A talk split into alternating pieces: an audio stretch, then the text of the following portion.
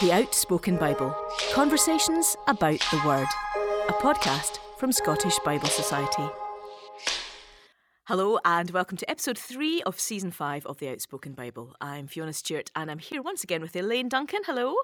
Hello. And Neil Glover. Hello. Hello. Welcome back to you both. You. Now, we're still interested in hearing your comments on digital engagement with the Bible and obviously also on your thoughts on Elijah and what we've been speaking about. Perhaps the last couple of episodes have raised a question or a disagreement for you. Uh, let us know, of course, by emailing outspoken at scottishbiblesociety.org or via the SBS social media. Now, today we are going to be talking about 1 Kings 19. So, if you're reading along with us, then now would probably be a good time to pause the podcast and look it up, read it for yourself. But before we get into that discussion, my starter question this week for you, Neil and Elaine, is you ready? Listen carefully to this question. As you've gone on in ministry, have you got better at knowing your limitations and your weaknesses? And what do you do when you know you're not in a good place? I think the the answer for me is probably yeah, but not always. So I th- just recently I I just went hugely busy and found myself well people who are in the Church of Scotland know about this that there's a thing called presbytery mission planning and I have just gone crazy on that at the same time as uh, trying to write this book and at the same time as um, trying to um, do all sorts of other things in the parish.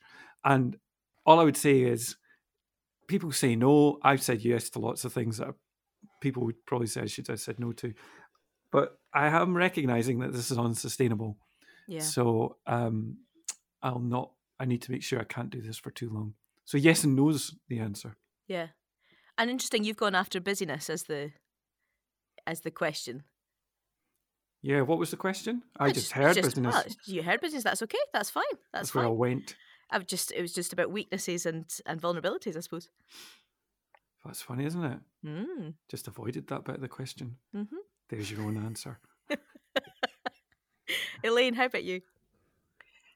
I think I've spent all my time in ministry learning about my weaknesses and the things that that I just uh, can't do.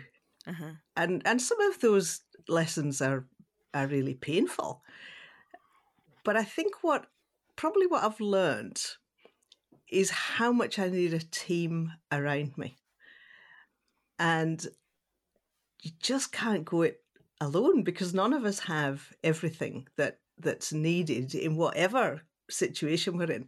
And so I think for me, the recognition of my own limitations has led me to appreciate the value of teamwork so much more. And and I would hope, and you'd need to ask my team currently whether this is true or not, but I would hope that it has enabled me to encourage and draw out the skills and gifts of others um, in a better way. And I, I hope I've got better of that at that over the years. Excellent. So let me let me do a supplementary to both of you, which is how do you then do that? So that you've you've explained the kind of the what. So Elaine, it's teamwork. Neil, it's about diary management. I mean, that's maybe simplifying it a bit. Um, how, how do you then address what you recognise as as limitation? A So for, For somebody me, who's maybe yeah. younger in ministry and you know thinking, "Gosh, these are probably things that I need to think about."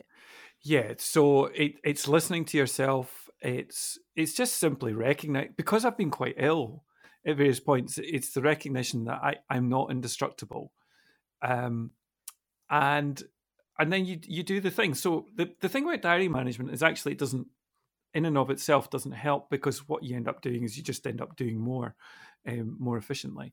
Uh, so I guess it's recognizing that you just have to stop at certain points and listen to the people around you who tell you. And I think in terms of teamwork, I think it's learning in every situation that there are always others who can contribute and, and drawing them in. And, and sometimes that takes a bit of nudging and encouraging because not everybody thinks they have something to contribute. Um, yes, I I, th- I think that just noticing others and then drawing them in is Yeah. is really important. Yeah. I think that's hard though, speaking personally. I find it hard often to let other people do things that I know I can do well. It's the old Yeah, delegation thing, isn't it? That it, it- you know, and and I actually or, feel or as even well. to think that they might do it better. No, that's not true because people don't do things better than you. But Thanks. um, the but it's a hard thing because you know we have this idealized view of teamwork that oh you've got to use the team and all the rest, but some people do things and it's rubbish. So what do you, what do you do? And and it's not just rubbish because you think it's bad. They're hating it, or maybe they're loving it, but everybody else around them is going, "This is a nightmare." So how do you? And you know, in your game, that's hard. Yeah, I th- I think you've you know, I mean, I've simplified it in terms of drawing people in into the team because you you you do have to look at what people's particular contribution can be, and that means noticing people's gifts, um, and and a lot of that is about doing the hard thing of putting yourself aside. You know, none of us find that easy. We've all got something in us that that kind of wants to wants to be the the star of the show. But I mean, I I go to lots of places and people are very complimentary. Often, if I mean, if they've heard of the Scottish Bible Society, then often they're complimentary about um, you know the things that we do and what have you. And I I just always have to. You're so tempting just to say, "Oh, thank you," and you you take a wee bit of the glory for yourself, you know. But actually, I know the reality that that you know the front end of what we people see and experience is because people on the team are doing different roles they're doing them really well and so my response i hope most of the time if not all of the time is to say look thank you for your encouragement there's a great team who are making all that happen hmm Yeah. because that's the reality Yeah. and Yeah. yeah. But when you're the when you're the boss, you know, when you're the kind of CEO, you you, you tend to, you know, the the comments are are fired at at Mm. me, Mm. but I've got to be really careful not not to take them personally because it is actually about the whole team. Mm. hmm And that's fine if they're nice comments, because I think the, the the test of leadership is not to is to is to cover those who maybe are the ones who've made the mistake. And, and, and take that as the leader, isn't it? I, I found that in a Oh, number yeah. of situations. I really want to say, actually, that wasn't me. Yes, that's right. It, You know, it's it's the do that, exact it? opposite. Yes, Mhm, it's a really good point, Fiona, because it's the Mhm. exact opposite. If the if the the if there's criticism, Aha, that's Uh, right. then you have to be able to absorb that, don't you, in leadership? I've I've got to take that and take that on the chin and uh, do whatever apology Yeah. is is necessary. Yeah. Neil, to your point about the, you know, if they're people who are not very good at what they're doing and all that, I- think I've learned a lot from the, the theatre world hmm where you would, it's almost cutting it off at the pass, isn't it? So, so you would you would do your rehearsal and then you would have notes. hmm And you would have notes, and the notes would be quite robust. And if somebody's Yeah. not a great director, they're probably not very good at giving notes, and that's not very helpful. But most of the time, you know, you're working in an environment where you, you know that the person leading you is is wanting you to do the best performance that you Mhm. can. hmm You know, and I can think of other, you know, equivalent situations within the kind of artistic con- context, really, where team there is something about the kind of dependency of the team, but there's also the robustness of critique that says actually this is not about you personally. This is about us doing better as a team and about how you contribute to that. I think in the Christian world we can be a wee bit shy of We are giving so, that feedback. So I think I've been in that situation that you described, Elaine, where someone has criticised something that we've done, and I, I'd like to think, you know, whether whether in a church context or some of the national work I did, and I'd like to think I was pretty decent at defending the team, but um, probably I wasn't as good at the second bit of the conversation, which is if we had made a mistake, it's to go and address it with the team member privately, and that's often the harder one to do. Um, and we did a funeral last week for a guy called Gilbert Price, who was big in the Scottish community theatre world. And people said that Gilbert was brutal when he was. Um, I mean, I think that word was used by his family, but he was he was utterly tough. And uh, one of the guys who'd worked with him said um, this wasn't the exact word he used, but he said when we were rubbish, he told us, and we probably needed to hear it because we were rubbish. Um, it was slightly uncomfortable moment because the word he used wasn't rubbish and he was using it at the front of church. I was like, going, can't do that. Um, but anyway, but the point being that, that Gilbert built that because, as you said, he came from the theatre world where that was expected. Now, we left Elijah outrunning Ahab at the end of 1 Kings 18, heading towards Jezreel. Elijah had witnessed God's resounding victory over the prophets of Baal on Mount Carmel. His prayers for rain had been answered, and the drought had at last come to an end. So it should have been a moment of celebration. But as I think we'll discover as we travel from the mountaintop to another mountaintop today, uh, it wasn't that way. So, Neil, you have entitled this episode Brokenness and Stillness on Horeb. Can you begin by giving us a sense of how we see that brokenness and stillness played out in this chapter? It's all provoked when Jezebel makes this curse, may the gods do to me and more. So we're going to pick this up later on. She she deliberately claims the gods. Um, if if what happened to the prophets, my prophets of Baal, doesn't then happen to Elijah.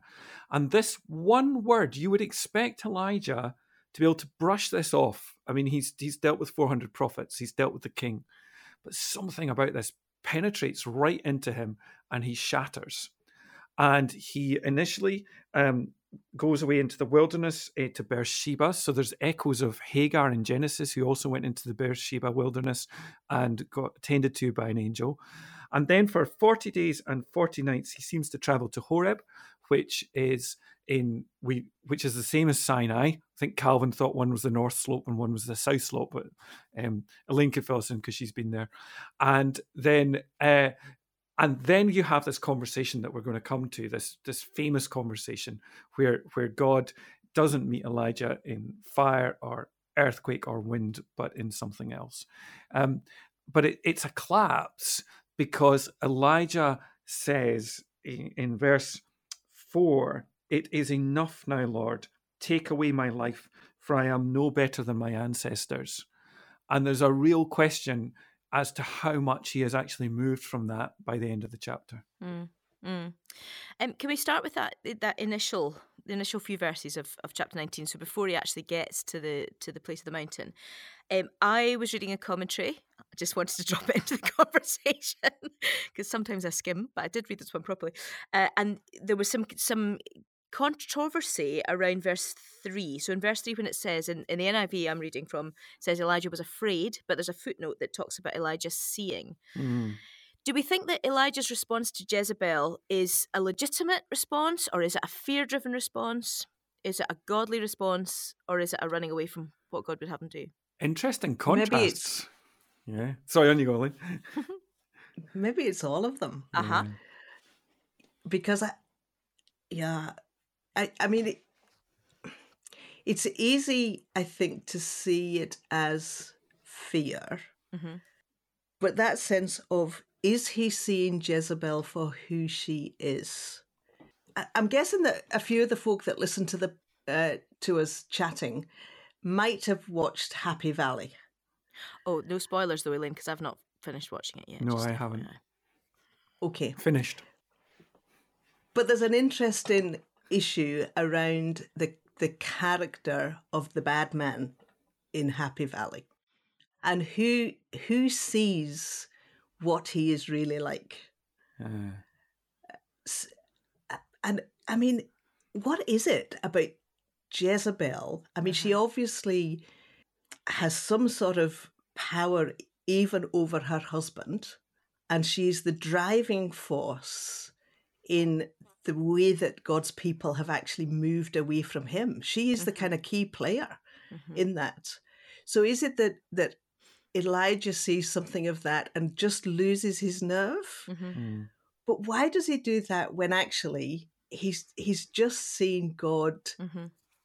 it, with this incredible victory? Mm-hmm. So I, yeah, I, I mean, it's, it's a mystery. It is a mm-hmm. mystery, and it's it's interesting to me because she has this mythological kind of status. You know, mm. her her name has become a, a noun for for a description.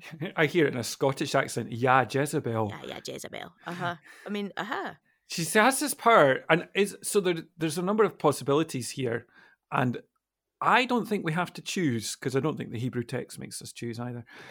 I as you've said, it's this failure of nerve. I read a good quote about failure of nerve from the, the rabbi management guru Edwin Friedman, where he says that failure of nerve is the accommodation to our immature parts of ourselves or the immature parts of our organization. Uh, so there's a there's a there's a fearful thing. So that even takes me to is this a is she becoming like the fearful mother uh, to his uh, infant son within him? So um, students of Freud can go down that route, or is there a spiritual power or is there a sense of perfection? You know that thing when a young person gets seven a's and a b in their in their nat fives and the first question they get asked is what is with the b in? Yeah. um, there's a sense here that elijah he hasn't got 100% and then he magnifies that failure. So later on he'll say they are seeking my life even though it's one person. So um, sometimes people in cognitive behavioral therapy talk about the binoculars problem, where what you do is with your uh, failures, you get a set of binoculars and you look at them so they're absolutely magnified. And then when it comes to your successes, you turn the binoculars around and you reduce them. So I wonder if there's a, a sense of distorted reality going on here for Elijah. Mm-hmm. I mean, also partly it was why I asked you that opening question because because I thought what you might do. Obviously, I misjudged the period. but what I thought you might do is go down the route, which is probably, if you'd asked it back to me, what I would have talked about is is that thing when you are part of something where God is moving, and actually mm. you need to be very careful spiritually in the, the hours and days that follow that. So for me, I, I think that's yeah. when I'm most um, yeah. vulnerable to temptation. I'm most vulnerable to that spiraling into the you know that the perfectionism stuff, Neil, that you're talking about. All, yeah. all of those voices that come in. Um, and I wonder, I wonder if there's something of that going on for him. Because mm-hmm. you do see that a lot in, you know, like mission teams that, you know, or, or a church that has, you know, got a very focused time of mission and everybody's involved. Um, and there's a there's a great sense of camaraderie. Actually, there's a really great sense of togetherness. We see it in mm-hmm. Scripture Union uh, events, and then when that stops, there is just that sense of well, what is it? Disappointment? Is uh-huh. it just lack of, you know, there's been adrenaline yep. running. And then, you know, I guess we all have experienced that drop in adrenaline. And that can leave you feeling pretty miserable. Yeah, there is some there is something in that, but it, I I think this is tied as well. So I think he's very vulnerable to that. But then there's an additional factor. So the adrenaline's dropped, as you've just said. All the the kind of the thing about Horeb is and and with any crisis situation, the great thing about a crisis is you don't have to decide what to do. You you can. It's very obvious. This is the thing we need to do, and we'll pour our energy into it. Once the crisis is gone, life suddenly gets complicated again and gets filled with choices. So there's that loss. But the other thing that also has happened here, and this has a spiritual power to it and a spiritual origin, is there is an attack. There is something which which which comes in on Elijah, a threat to his life, which for some reason is far more powerful having come from from Jezebel than than Ahab. And you know, you've hinted maybe it's because there's a sense of her in touch with pagan deities or something. We're going to come to that later on. Uh, but I, I think I've done holiday clubs where something has happened on the last day, and and it's whack, and and that thing completely dominates it. And I don't know how many times I've said something like, "This was such a great club," and then this thing happened on the last day, mm-hmm. and you actually read this and you think maybe that's built into the process. Maybe mm-hmm. that that is what has to happen. Mm-hmm. Yeah. So feeling all of this, I suppose, and, and mm-hmm. we have to be careful, don't we, that we don't we don't impose a whole lot of 21st century. Oh, it's the burnout one. The burnout one I don't like. He's, he's not burnt out. It's more. It's different. I mean, there is such a thing as burnout, but that's not it. Yeah. Mm-hmm. I'm left wondering what, given what he's feeling, it's really interesting that he runs to Horeb. Uh-huh. Mm. And and he runs to the place where he knows that Moses significantly encountered God. Yeah. Mm. So, so there is something in his reaction that is positive about almost like knowing what to do about it. Mm-hmm. Yeah, yes. to go to the right place. The place it where goes God to the right place. Dwells. Yeah, yeah. And, and not just not just Horeb, but the cave on Horeb, which is where Moses went. uh, to have his vision in Exodus 34. So it's um, it's quite specific, and he would have known that story. Mm-hmm. And the, Yeah. there are there are these parallels with the Moses story, aren't there? Yeah, so that obviously there is a there's forty days and forty nights which appears in the the Moses story. That's the amount of time he's up the mountain. It's not quite the same chronology there. I think the forty days and forty nights happens before, but it, it's it's a very complete reference. There is the reference to the cave, and in a moment God's about to pass by as God passed by Moses. So there, there's all those connections, and you also wonder when Elijah says, "I'm no better than my fathers." Does he go back to, to almost the place of his father? So there is his own father, which we never ever hear about. But in, in another sense, is he also saying that Moses is my father? He, he's probably is he the most significant prophet that Israel's had since Moses? I'm trying to think of anybody in between who would come close. Samuel, maybe. Samuel, maybe. But but Elijah, I think, is a more powerful figure than Samuel. You don't you don't see Samuel on the Mount of Transfiguration. So yeah, I, I think he recognizes perhaps that he is in the line of Moses. Um, and that has its positives and negatives. And he goes to the right place, but boy, is he in some distress. yeah. Yeah, Yeah. He's, he's in a story. He's in a Oh, story you can't shift from. Yeah. And I mean, I, I think a lot of people, you know, probably I, identify with that sense of despair hmm Yeah. that, that he expresses.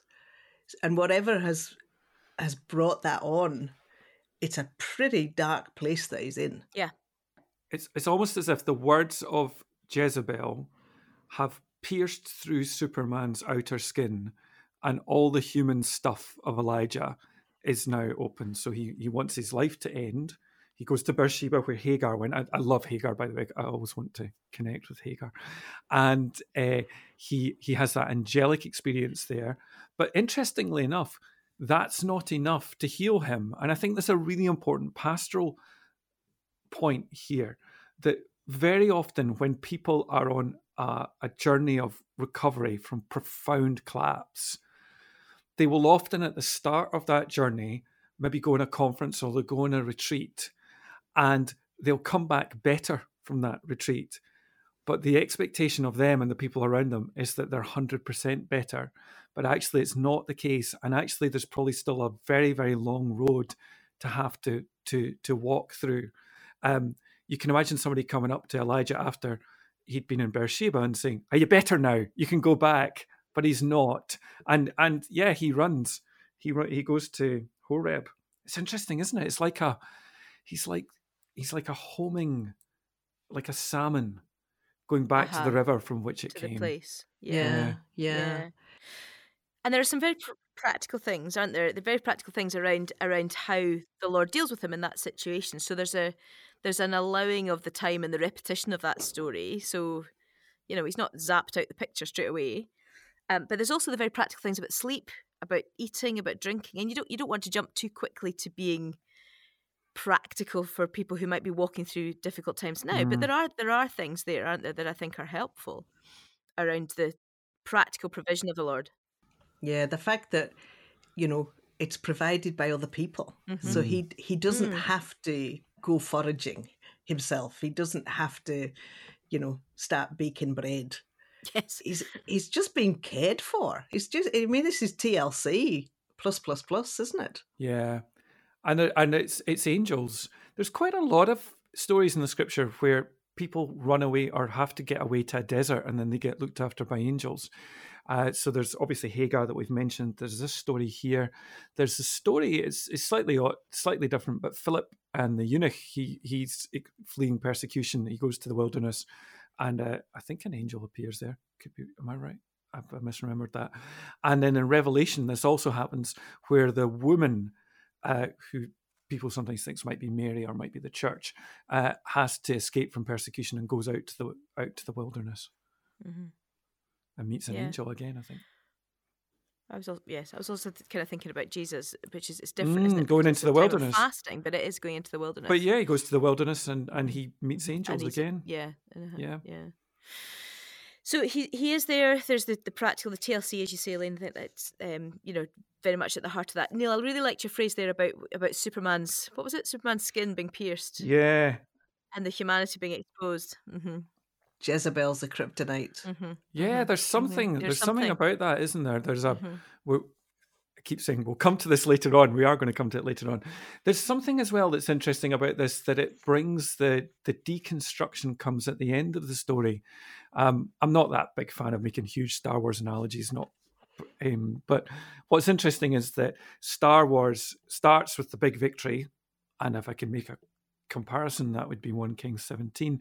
And then the Empire Strikes Back is the moment where you where Luke Skywalker has to be deconstructed and build himself up again, and also happens in a cave. Caves are very important in heroes' journeys. Everybody from Luke Skywalker to Moses to Elijah to Robert the Bruce.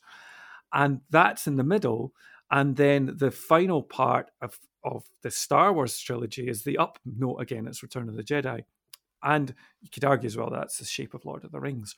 What's interesting here is that the deconstruction happens at, well, certainly in this section segment, happens at the end. It's such an important part of the story. Um, and I I think Elijah is is coming to the end of this stage of his career on a down note. And and that's okay. Because the biggest I often think that the biggest part of the, the real reason that God sends us on missions, well, this is not, it's not an either or, but as huge a, a reason that God sends us on mission or, or SU weekends or holiday clubs or all the rest is, is to, is to share the gospel, but it's also to change the team. Uh, that's the big thing that happens. And the, it's almost as if the whole point of the Elijah story was actually to change Elijah in the same way that the whole point somehow of Jonah's story, certainly the part the story is interested in, is about all that stuff with ships and Nineveh was actually about changing Jonah. God is so interested and passionate about changing us that in Mhm. a sense it's not egotistical to say we we are the change in me is the part of the story that's important. The reason for foolproof is for uh, your theatre company, uh, theatre organisation. What do you call yourself? Arts organisation. Creative Arts Charity. Yeah. So the point of foolproof is to share the gospel through uh, the creative arts, particularly drama, but also its other primary purpose is to change Fiona Stewart so she looks so she looks more like Jesus. And similarly, the point of me being a minister in Aberfeldy is is partly to share the gospel in Aberfeldy, but it's also to change me.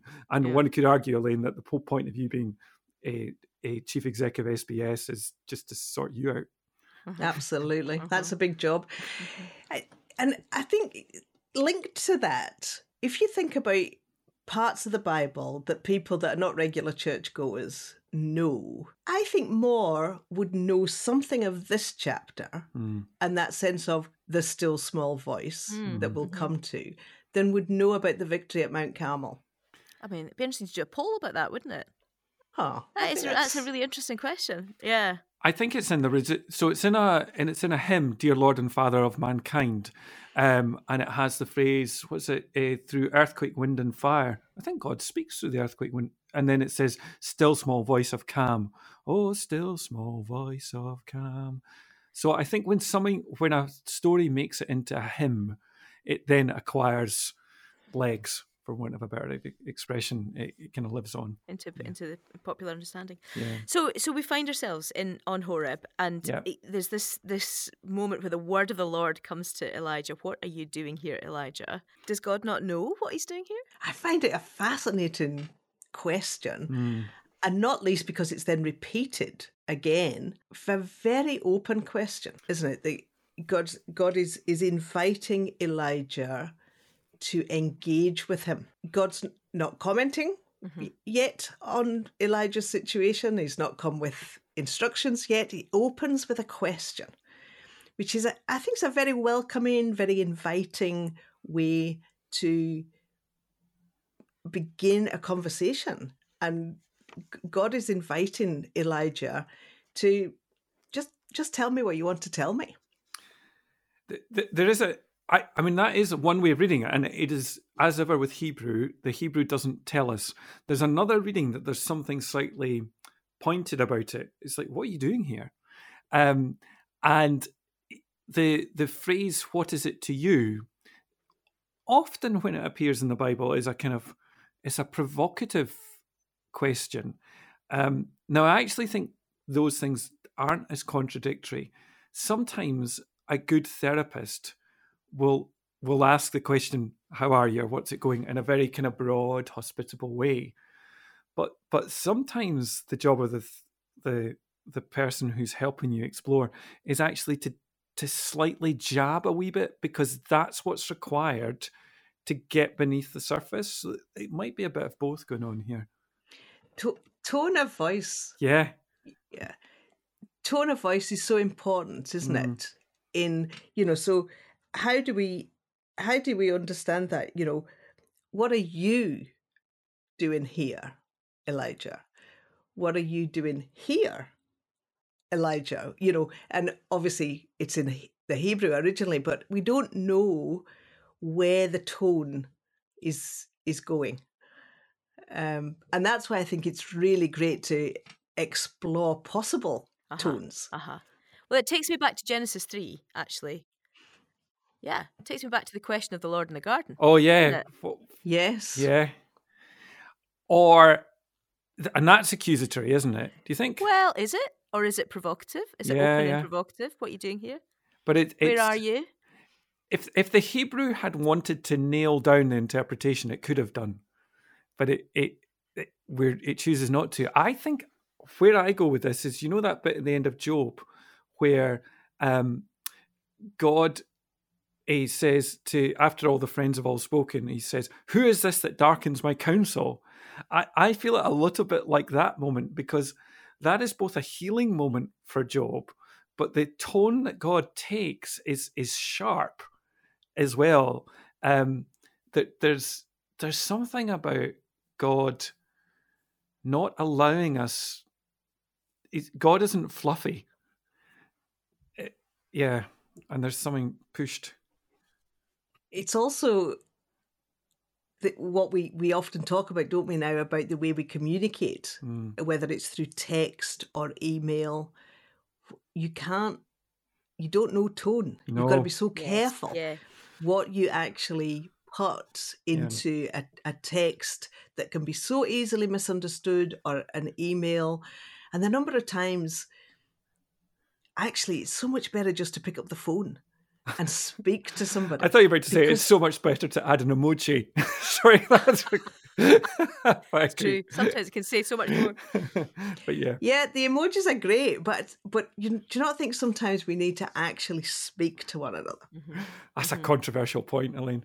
Uh, you can you can go halfway, can't you? You can send one of these voice messages. I um, love mm-hmm. a voice note. Let's not you? get onto that. Oh, I love a voice note. Why do you love them so much? Well, I mean, on a very pragmatic way, it lets me speak much more quickly than I can type. So there's that aspect to it. I think you can communicate tone, I, and I like the the lengthening of it. There's a number of people I would have regular voice note conversations with, but you don't feel an immediacy you can reply, but you can also leave it for a wee while and reply later on.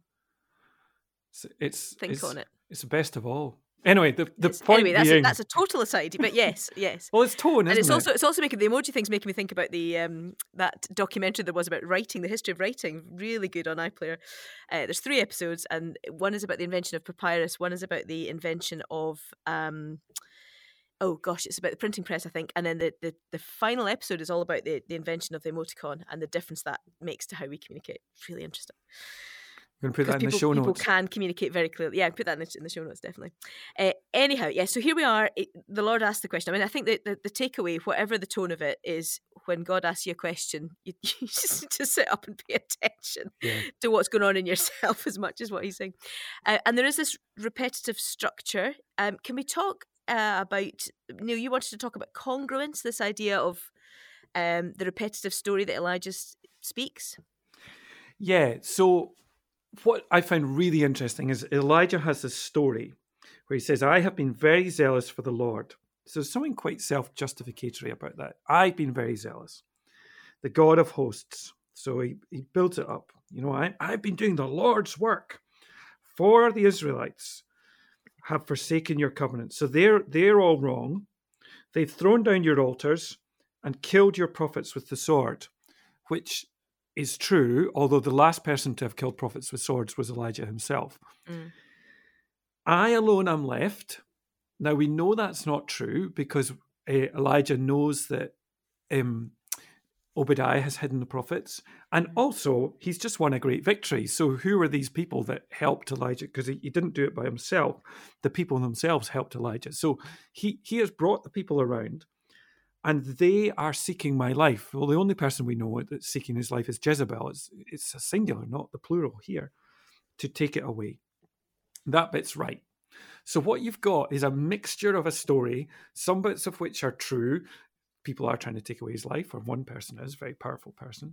Some bits are distorted, and some bits are just untrue, and it's all mixed in there. But that's his story, and his story is kind of I'm unique, I'm the only person who's done any good here, and look where that's got me.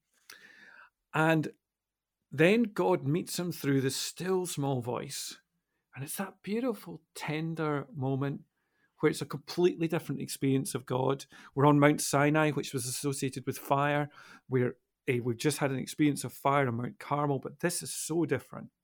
Still small voice, the, the hush. And you'd love to think at this point that having had this profound spiritual experience, Elijah goes, okay, fair enough. I accept that, that something is different here. And and God asks him the second question what are you doing here, Elijah? Verse 14. And we're all ready for a new, transformed Elijah because he's undergone this spiritual experience on top of the mountain. I've been very zealous for the Lord, the God of hosts. It's the same story. And the it's so frustrating. I wonder how God felt at that moment. Um, Elijah, I've, I've, I've done all this stuff and you're still in the same place. I would like to just put in a, another little thing about tone yeah. here. Because absolutely right, Elijah says the same words, mm-hmm. but does he say them with the same conviction?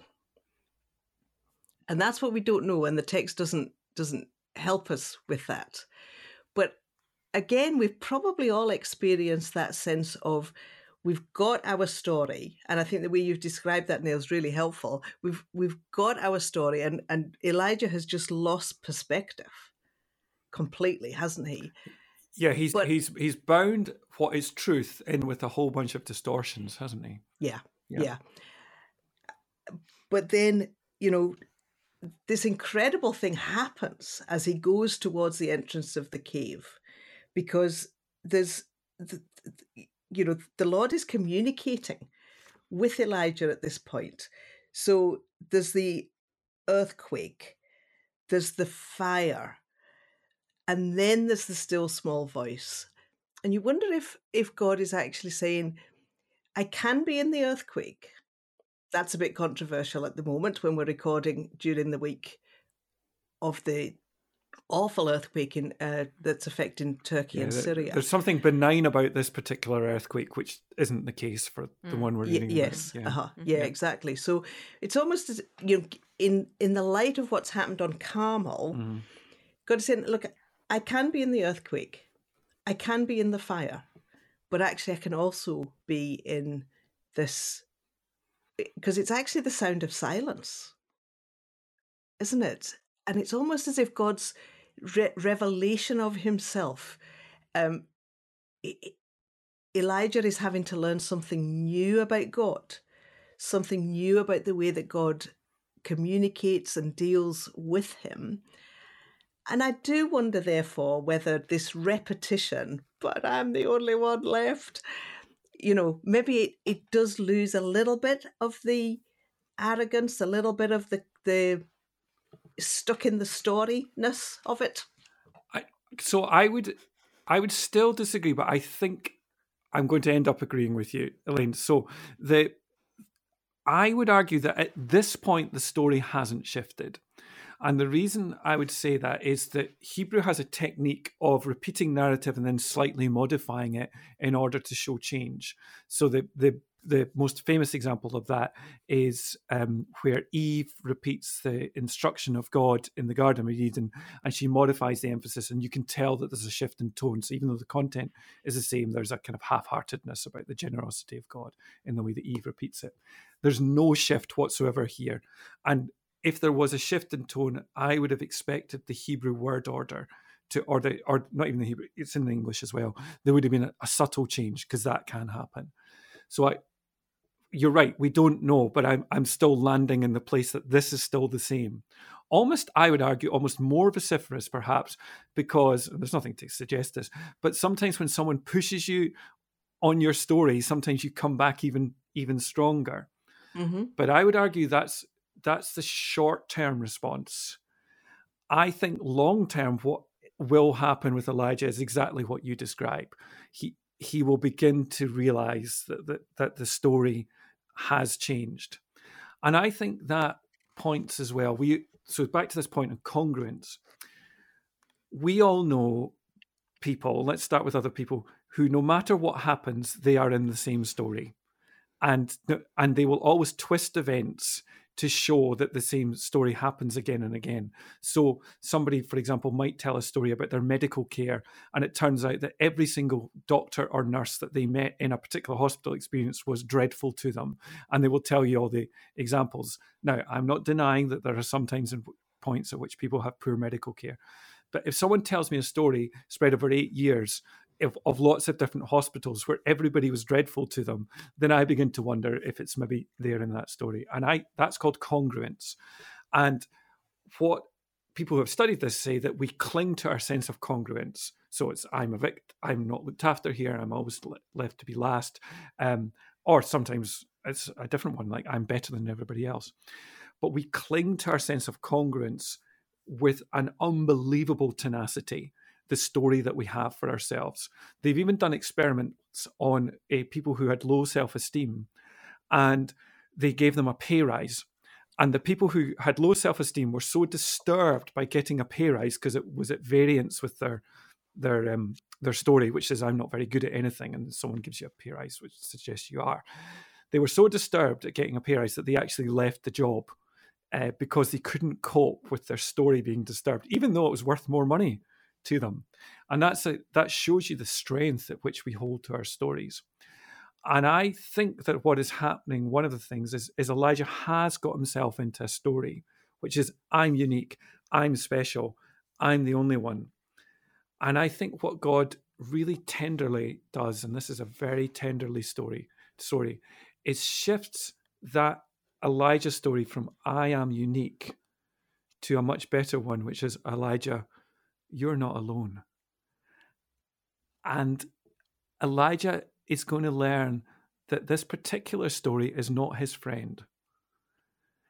And he's he's going to lose ego in losing that story, but he's going to gain something much better, which is going to eventually be a community around him to whom he belongs. So we find ourselves in this almost feels like a discussion around you know how we how we view the character of, Eli- eh, of Elijah. So if you're an Elijah fan, you think one thing. If you're if you're a bit skeptical of him, you think something else. But I suspect the truth lies somewhere in the reality of him as a human being you know that he is a flawed character but he's also a, a, hero that he is not special and needs company but he is special. We, we know that from how he's treated in the rest of scripture. We know that from the fact that that he finds himself in the mount of transfiguration. Um, really really interesting actually i mean i've not said much for the last few minutes. It's been really interesting listening to, to those two different um, stories being being presented. So again I mean, to just uh, throw in here if people are interested in kind of coming back with some of your reflections on any of that then you can contact us uh, and we can pick that up in in a future episode. Uh, let's move it on a little bit. So he's then having encountered God and having gone through this this repeat that we see, uh, the repeat of the uh, verse nine through to verse eighteen. He's given this instruction, and he runs off to follow to the letter exactly what God's. no, he doesn't, or not. How human. yeah. But it's interesting, isn't it, that after this encounter, what whatever is going on in the humanity and the rich humanity of who Elijah is, God has got a clear instruction for him. Mm. He's he's got he's got a new task for him. Uh, and I think right throughout this chapter, we see something of Neil has said the tenderness of, of God in dealing with Elijah through this time of very significant transition. Very significant transition from being, you know, the front end of this battle with evil and everything that's against God, now to a situation where he's he's to be amongst others and not the kingpin. And and that's that can be quite a difficult journey for most of us where you know we've maybe had roles of of significance i mean I, I, think about i mean i'm getting to an age where lots of my friends now are, are retired or retiring and that's quite a big thing for people to transition from something that has given um, something of an identity for them. It's given something of a of a routine and a regularity around life, and then suddenly that changes. And of course, today we have things like you know retirement courses that people can go on and, and get helped. But it's almost like you know God is doing the retirement course with Elijah through the course of this chapter. Mm-hmm. I think that's absolutely right, and it does it speaks it does speak to that situation. I, I would say as well as somebody at, at the stage of you know a little bit below that. Oh, you're not anywhere near retirement. Thank you. but as somebody round about fifty, I think there's a significant challenge mm. to hand on. Yeah. Because the, the danger is you're not ready for retirement, so you think I've got a good well, I mean, to pay my mortgage, I've got a good 30 years ahead of me. Uh, but, you know, I've got, you know, I've got a lot still to do. And, and there is a shift that happens in that middle age, isn't there? And you can either grasp that and think, right, do you know what? I need to invest in a, in a generation yeah. that's coming up, or you, you kind of cling on fast to, to here. I mean, I, I would certainly identify that as a challenge in, in, in my stage of, of life.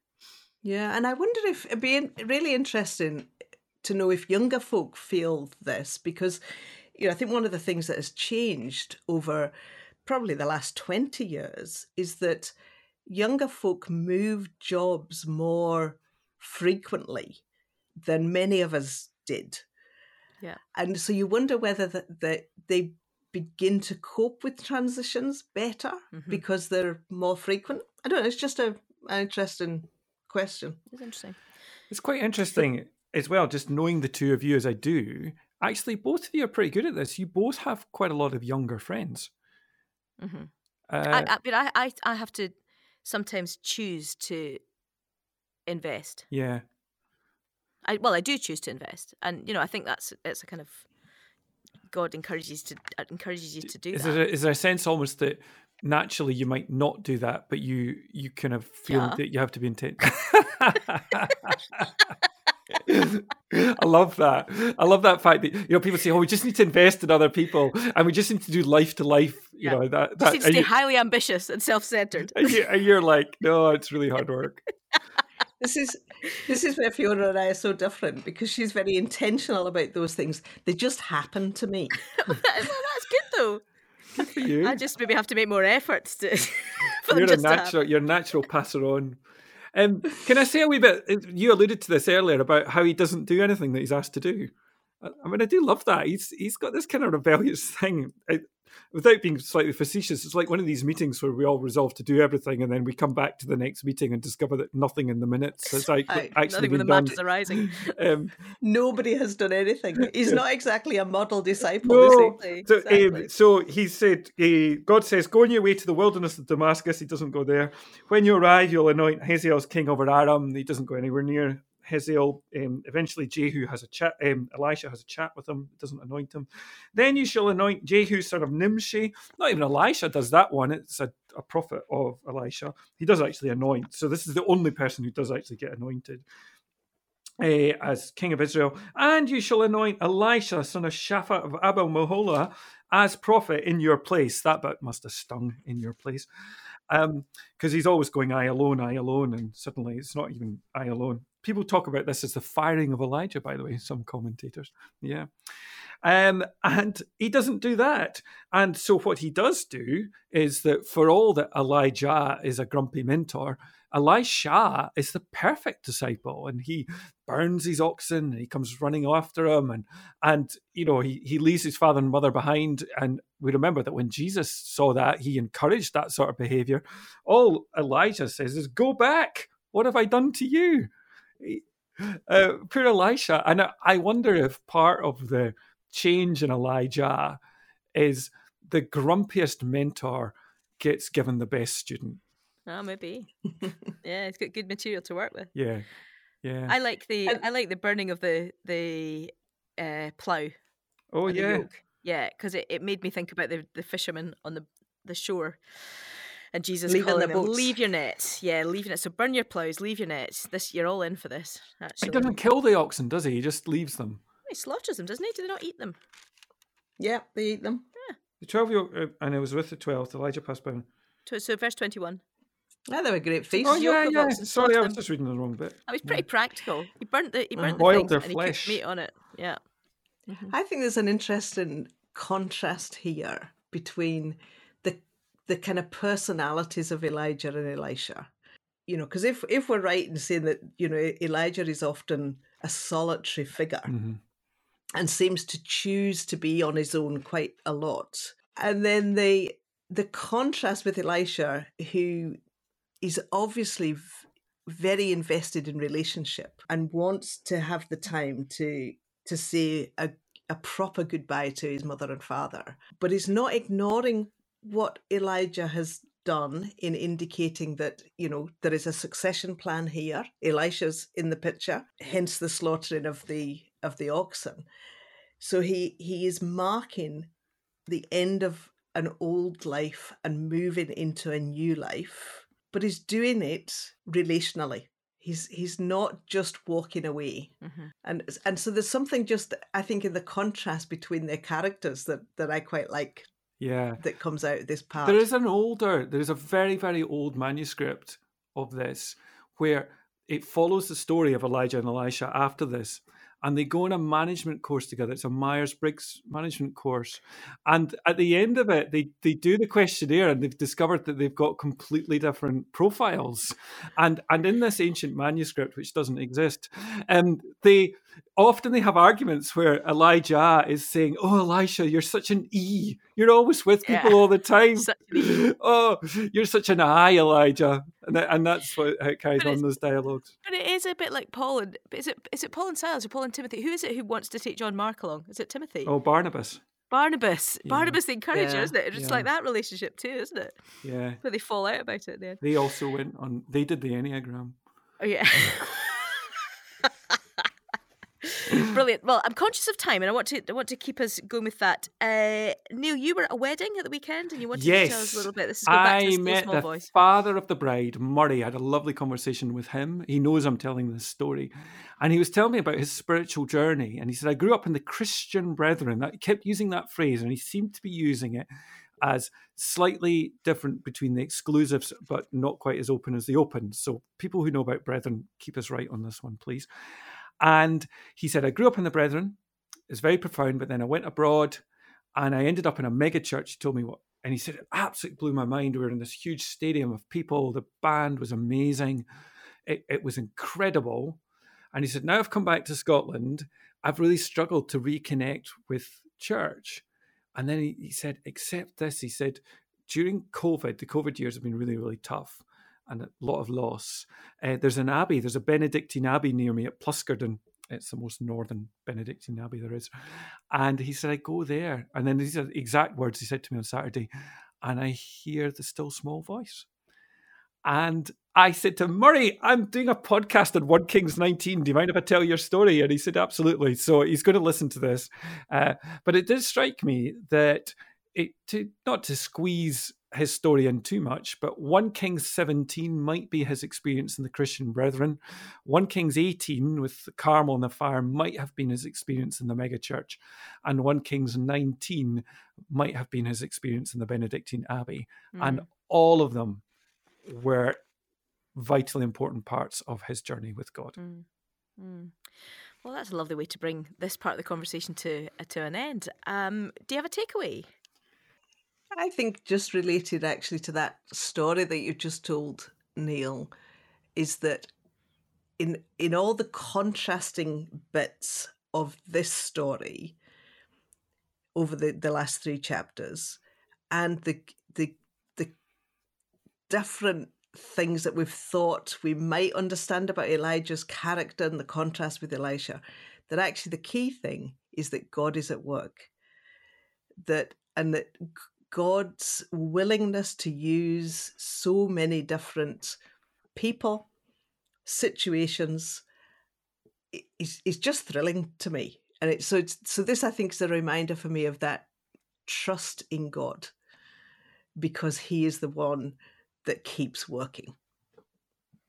Lovely. Neil Glover? I've got, thank you, Fiona Stewart. I've got an epilogue which slightly builds on what we've said, but it's it's from Jesus. And he's Jesus in Mark chapter 9 says, Elijah is indeed coming first to restore all things.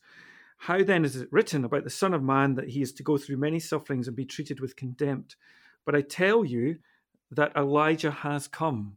And he's referring to John the Baptist at this point. And they did to him whatever they pleased, as it is written about him. And it's very, very striking to me that Jesus sees the spirit of Elijah not just coming down to Elisha, but descending down the generations so powerfully into John the Baptist that he can call John the Baptist Elijah. But more than that, he uses this phrase, as it is written, that Elijah will be persecuted. Now, there is only one possible verse in the Elijah story that this could point to, and it's the bit where Jezebel says, May the gods do to me, and more so if he is not killed at the end of the day. Now, that curse is never fulfilled in Elijah's lifetime, but it itself, with that spiritual potency we've talked about, seems to travel down through the centuries and eventually land on John the Baptist. So, Jesus seems to understand that not just the spirit of Elijah comes down through the generations, but also quite disturbingly, the, the curse of Jezebel. And it points to the fact that the prophet will always encounter power, and power will always seek to kill the prophet. And that has been an eternal conflict uh, down through the ages. Mm. Interesting. That's linked to mine because mine was, I'm putting it slightly more simply, I think. I, I realise we haven't had time really to talk about John the Baptist as the new Elijah. So I, I think I want to delve into that, having reflected on this chapter today, just to delve into what you've just talked about there, Neil. Actually, the um, how that sits on John the Baptist, because I find John the Baptist quite a, a difficult character mm. to empathise mm. with. You know, I think he's. I'm not. I think we've said this before that I'm not sure if I would have really got on very well with him. so yeah, They're also quite enigmatic. Oh, he's enigmatic. He? Yeah, and usually I like that, but oh, anyway. Good. Now, thank you very much to both of you. Now, Neil, I'll be honest, there has, I think, been some hesitation about what you've been trying to do with Glover's Others.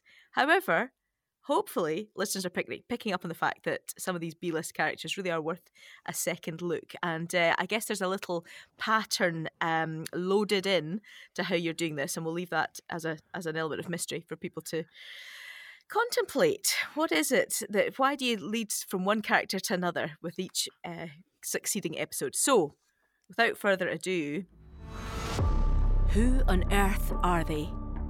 Where do they fit in? And what's their story? Glover's Others.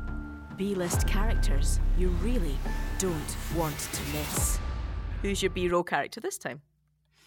Can I just say, by the way, 100% on that jingle for this. It's incredible.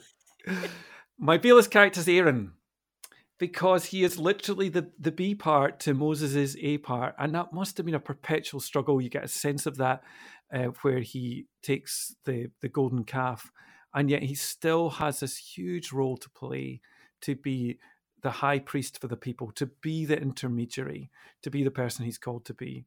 In many ways, I think Aaron is a kind of tragic, slightly almost invisible character, and yet and, and one who never quite fulfills the promise. Um, Exodus, he, said that he'll go and be the mouthpiece. I don't think he ever is in front of Pharaoh, not really. And yet he still has the role to play to inhabit literally the high priest robes to, to go to. And for me, uh, Mabila's character is the B side to the Moses A side. It's Aaron who still has the song to sing and the part to play. Thank you very much. Thank you. Well, thank you both for joining us, and thank you, listeners, for joining us too. Next time, events turn darker still as we delve into 1 Kings 21, 2 Kings 9, 30 to 37, and Hosea 1, 1 to 5. And it's in an episode that Neil has entitled Jezreel, a byword for horror.